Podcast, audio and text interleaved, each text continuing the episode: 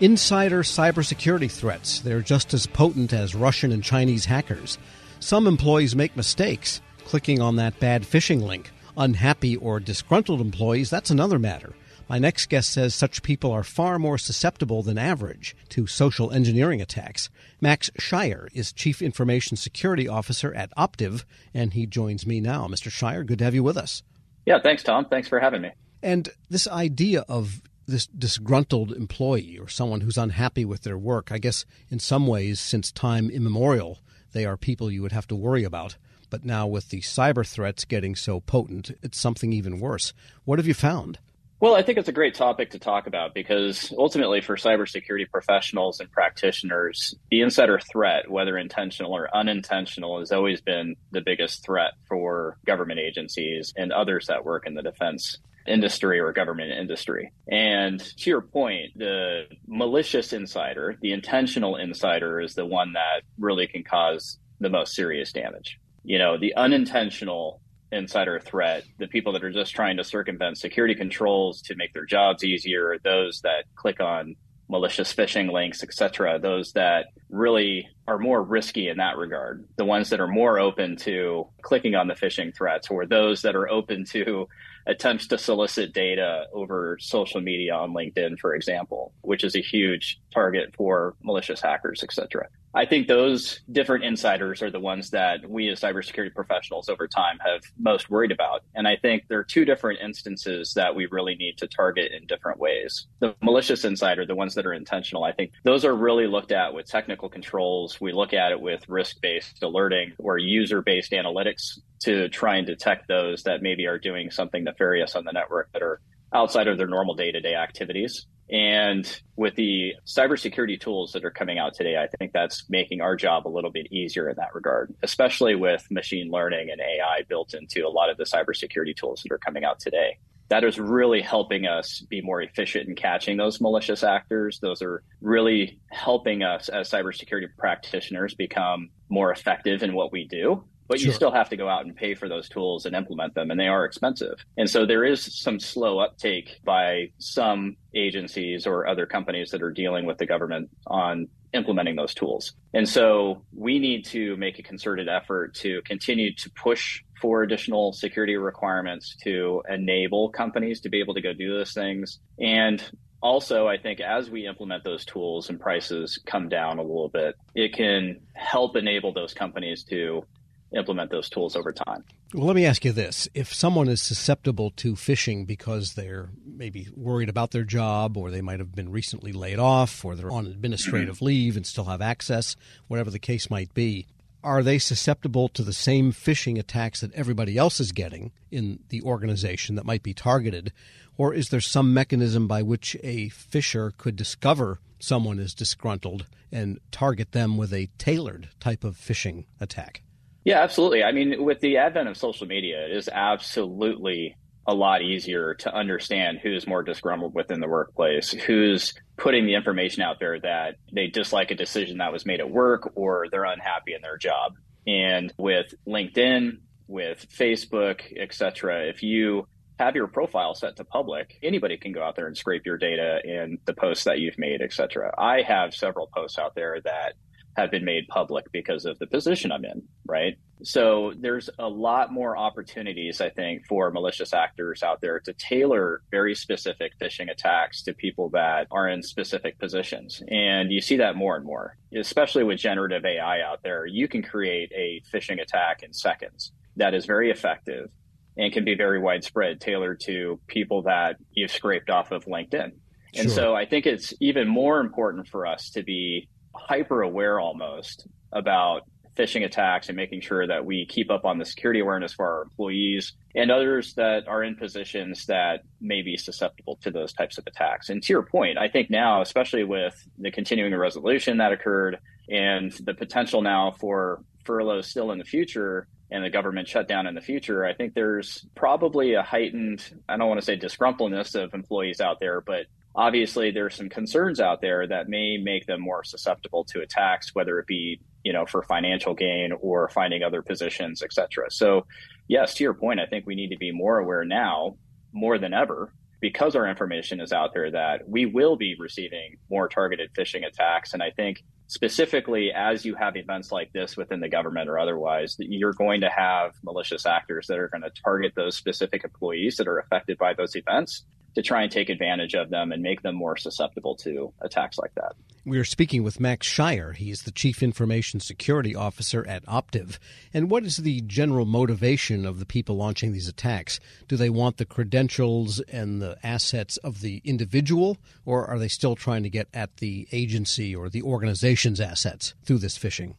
I would say it's, it's more tailored towards the organization, right? It's value for their effort. You know, to them, the individual themselves, you know, get, getting access to their home network isn't necessarily what they're looking after. They're looking for the big fish and, and getting credentials to their work assets so that way they can compromise the agency, whether it be for ransomware or if it's a state sponsored actor for technology or information to further their attacks within the agency and move laterally within the government.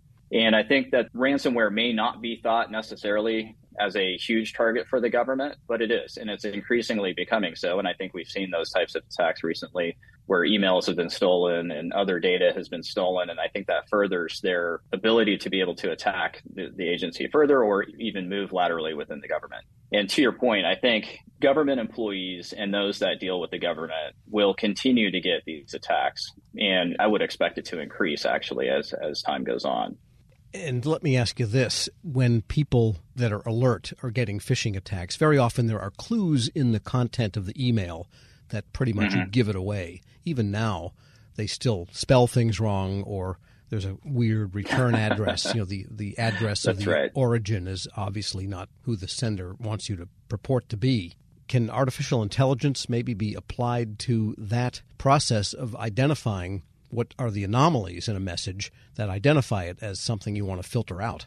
Your filter should Correct. catch. Absolutely. Yeah, and today's modern tools do that. And I think that's where we're really seeing fire fought with fire. And generative AI and other AI tools out there that are creating these phishing attacks that really remove the traditional red flags that you would see, such as misspelling, as you had mentioned, have been removed with generative AI. It's just they've become extremely effective in creating templates for malicious actors to send out very effective phishing emails. And so you have to fight fire with fire now. And so AI and machine learning is being implemented in all of the email security tools that are detecting phishing attempts, et cetera. And they're pretty effective. But the most effective tool is still the end user. And if they do get a phishing attempt or an email that they suspect to be a phishing attempt, they have to report that. And most modern tools now or most modern implementations do have a button where users can click and say it's an attempted phishing email and then that would actually be reviewed by a security professional. And I think we still need to educate users and make that the highest priority to be on the lookout for those types of things. And if they do receive something that they're not expecting, even if it looks legitimate, if there's an attachment, don't click on it. Contact the person that sent it to you to say, "Hey, did you send me this attachment? You know, I wasn't expecting this email." And then report it and or talk to that person and if they didn't send it, then report it. But if you're unsure, definitely don't click on anything within that email, whether it be a link or an attachment. Good advice. Max Shier is the Chief Information Security Officer at Optiv. Thanks so much for joining me. Thank you for having me. We'll post this interview at federalnewsnetwork.com slash Federal Drive. Hear the Federal Drive on demand. Subscribe wherever you get your podcasts. Leadership today, especially within the federal workforce, is being tested more than ever before. As the Cybersecurity and Infrastructure Security Agency's Chief People Officer, Elizabeth Kolmstetter sees a focus on people as absolutely crucial to her leadership style. Kolmstetter joined Shane Canfield, WEPA CEO, to reflect on her years of experience leading in the federal human capital space. Hello, and welcome to the Lessons in Leadership podcast. I'm your host, Shane Canfield, CEO of WEPA. Today I'm joined by Dr. Elizabeth Kolmstetter, Chief People Officer at the Cybersecurity and Infrastructure Security Agency. Elizabeth, welcome. Thank you. Great to be here. In your current position at CISA, one of your responsibilities is ensuring a people first culture. Explain what that is and, and what's the role of leadership in creating and shaping that culture? Yes, at CISA, really paramount to our culture is a people first driven aspect so that we are really looking at how do we accomplish our mission through our people. And in order to do that, we really value our people. We want them to feel empowered and supported and uh, respected and also that their managers care about them. So well-being is important. Psychological safety in the workplace is important so that all voices and ideas are heard. So I like to call it our North Star. Having a people first culture really starts with the people in order to get our incredibly difficult mission accomplished. In terms of leadership, which is a great question, I think we all know that culture is really driven by leadership and the, the behaviors that we allow and we, uh, you know, uh, reinforce in our leaders. So we really work at making sure that our leaders are bringing out the best in their people every day. So again, that they feel they can bring their voice, especially an opinion that might not go along with the majority of a group, so that we get that diverse perspective. We get those different ideas and experiences and that's really where we find that it's important that leaders are purposefully bringing out their talent on their teams to enable our mission. Yeah, excellent. We're, we're going through a, a, culture project at our work. Oh, great. Yeah, it's, um, it's been six months in the making, and it's going really well, but it is work. Yes. And it requires from the top down. So I'm, I'm also involved in that. I hear you. Great. Throughout your career, you've piloted many different talent management programs, including at NASA, the CIA, the FBI, just to name a few, and you have an amazing career. What have you learned, or how have you might have changed along the way in creating and leading those programs? Yes, and I, I, I am so honored to have had a career in public service across multiple federal agencies, always in the realm of human resources and workforce performance and I think because I study organizations and people in them, I've come to realize, particularly in the federal government, that many of our programs are really grounded in the industrial era thinking. That this is organizationally structured in a hierarchy with boxes and lines on charts, uh, with the center being around jobs and what do we need to get this job done in terms of skills and training. And what I found is that we're really not in the industrial era anymore, where we would promote the smartest people who knew that work and they would then tell the people on their team how to do things and oversee that work. We're now in a digital era and the information era where work gets done collaboratively across geographic boundaries and certainly across org charts. So uh, we like to call it networks um, or hierarchies, and we really need to again unleash people so they can find those other people who are working on similar problems or have the right ideas. And so I really like to think of our work now in the talent programs being human centered. It's more about the user and the experience than about the rules and regulations. So, although we have to have rules and regulations, certainly in human resources, is that person experiencing what they need and getting what they need for their role at that time? So, not so much on the job, but on the person. So, for example, we're recruiting. What's the applicant experiencing? Because if they're not having a good experience with our organization from the time we're recruiting them, they're going to go work for somebody else. Same thing with like first time supervisors. We know they need certain training, but telling them to sit in a class for one week and then hope a year from now they'll remember what they learned to apply that's not really human centered. The human centered is what do they need when they need it? And building modules or, or just in time training and bringing that to the people, to that user as they need it. So that's really, I think, the most important focus of talent programs today in this era to enable the workers to be the best they can be in their, in their roles. Excellent. New thinking. Um, this is always an interesting question. Has there been a time when, as a leader, that you've made a mistake? And what is that? And um, I think most important, what did you take away from that? What did you learn from that? Well, I kind of chuckle because I think as leaders, we have to learn to recognize our mistakes, admit our mistakes, and that they are opportunities to learn. And so uh, I've had to do my own self reflection on, on making mistakes and when things don't turn out the way that I expected them to. Um, makes me think of a time when I was at the Transportation Security Administration and I was a supervisor. And I was really embroiled with my program. I was the technical leader of it. I understood it. I'd run it for years. And I was making a briefing for a decision that had to be made about this program that was very near and dear to me. And I presented the briefing uh, to one of the very senior people in the agency, and I think there are about 20 people in the room. And I had gone through the briefing, answered all the questions, and that leader then said, Okay, I'm going to go around the room and get everybody's opinion, and then everybody gets to vote, which kind of set me back because there were people in that room that didn't have any technical knowledge about my program. She even turned to the executive assistant there, taking notes on the meeting, and said, Go ahead and I want to hear from you. And I realized in hindsight, I had stopped listening. I had been in transmitting all of my knowledge and what I saw to be the right way, and I was not listening to different perspectives in the room because I didn't think that I didn't value that they were bringing any kind of input to this particular decision.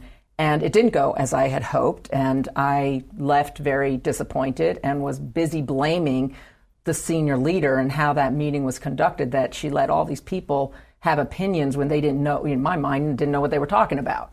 And so, um, in reflection on that, I realize, and now as I've moved into more senior leadership positions, I realize that was a mistake, that it actually is really important to listen, especially to people who have different perspectives or at a different point in the career, not just the people who know the program or the technical really well. And so that was a mistake I made, and I realized in my own sense I wasn't listening to very different opinions, and I probably should have because I would have learned more about what was needed for this program going forward than just leaving getting getting upset that it didn't go a certain way.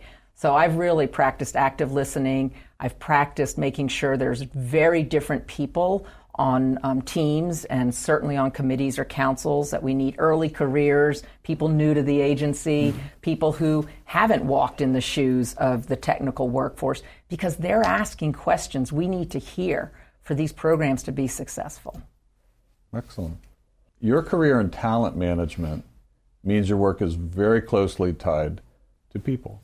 And even your title, Chief People Officer, what does that mean to you to be a leader in the federal system with that focus? Isn't that a great title? I just love the title Chief People Officer, and I think it's my dream job, really, to be focused on people and culture and the workforce strategy for the whole agency. And I'm just so excited to be at CISA at this point in time. We're only four years young as an agency, so we're really still creating who we're going to become as an agency and what is our culture and what kind of people and talent do we need to be sure we have to be successful. So it's very exciting for me to be in this role with a intentional focus on culture because it's one of those things if you leave it to chance and you kind of hope it goes the way you want it to it probably won't so by building programs including leadership development programs including um, any kind of training and learning and career growth and um, engagement programs and listening programs that's what's really key for i think for our agency and particularly me in this role um, I think in the federal government, we got used to doing annual survey, the Federal Employee Viewpoint Survey that OPM, Office of Personnel Management, runs every year. So we would do a survey and we'd read it and we'd say, oh, this is the opinion of our people. And then we would do action plans and then we'd roll out certain activities that we would hope would, in, would increase engagement. In this era, you can't do once a year and understand what your employees' experiences are, what they need, what's working well, and what needs to improve. We need active, uh, ongoing listening programs. So, one of the things we're doing at CISA is having more pulse surveys, having more focus groups, and what we call sensing sessions, expecting our leaders to have office hours where anybody can come and just talk about what's going well, what do they need, how, how are things going. Um, because I, we feel like it is an ongoing need to hear from our people. And I think in this role and over the years of serving, I've also realized there's never a one size fits all. You know, we think certain people need certain things at certain times in their career. There's no one size fits all. Neither can we also customize everything to every individual. So there's got to be a sweet spot in building really great talent programs, but also, like I said, thinking about can we do this in modules? Can we make it a menu? Can we do it just in time as people need it so they can practice the new skill or knowledge in their role? So I think we have such great opportunity again with the technology that enables us to really um, focus on how we connect people with their work and their team to get things done in, in very new ways. This is always an interesting question. Uh, is there a figure, either from your personal life, your past, somewhere in history generally, that inspired you, your leadership style, um, how you view leadership? There are many figures who have been very inspirational to me, but there is one that sticks out, and that's my mother, Paula Brownlee, who has been a very inspiring leader to me all my life. And I think because, first and foremost, she had a strong family and a strong career. And that's something I always wanted. And I saw her first as my mother, but then I also saw her as a leader in her career and in academia, which was her chosen field. But I always knew her family came first. And as I saw how she balanced different family needs with also a, a growing and more and more prominent um, career positions in leadership, that she had to balance that. And I think I learned from her that you can have both. You have to you have to focus on different things through your career um, and through your life, but that you don't have to trade one for the other. Um, I've been married, happily married for 32 years, and I'm a mother of twins who are almost 24 years old. So, and I've had a great career in public service. So I think that having her as a role model has really helped me um, find my own courage, find my own confidence, and find my own voice in how I can prioritize the things that are most important to me so that I can actually balance both family and career. And you're doing it well. You're Thank uh, you. having known you now for seven or eight years, yeah. um, and worked alongside you, uh, your passion is infectious. Thank you. Your uh, intelligence and, and the thoughtfulness with which you approach uh, all of these issues, it's, uh, it's an honor for you to be here, and thank you for your time. Thank you very much. I'm Shane Canfield, CEO at WEPA, and until next time, have a great day. Find the full podcast and future episodes of Lessons in Leadership on the Federal News Network app and anywhere you enjoy your podcasts.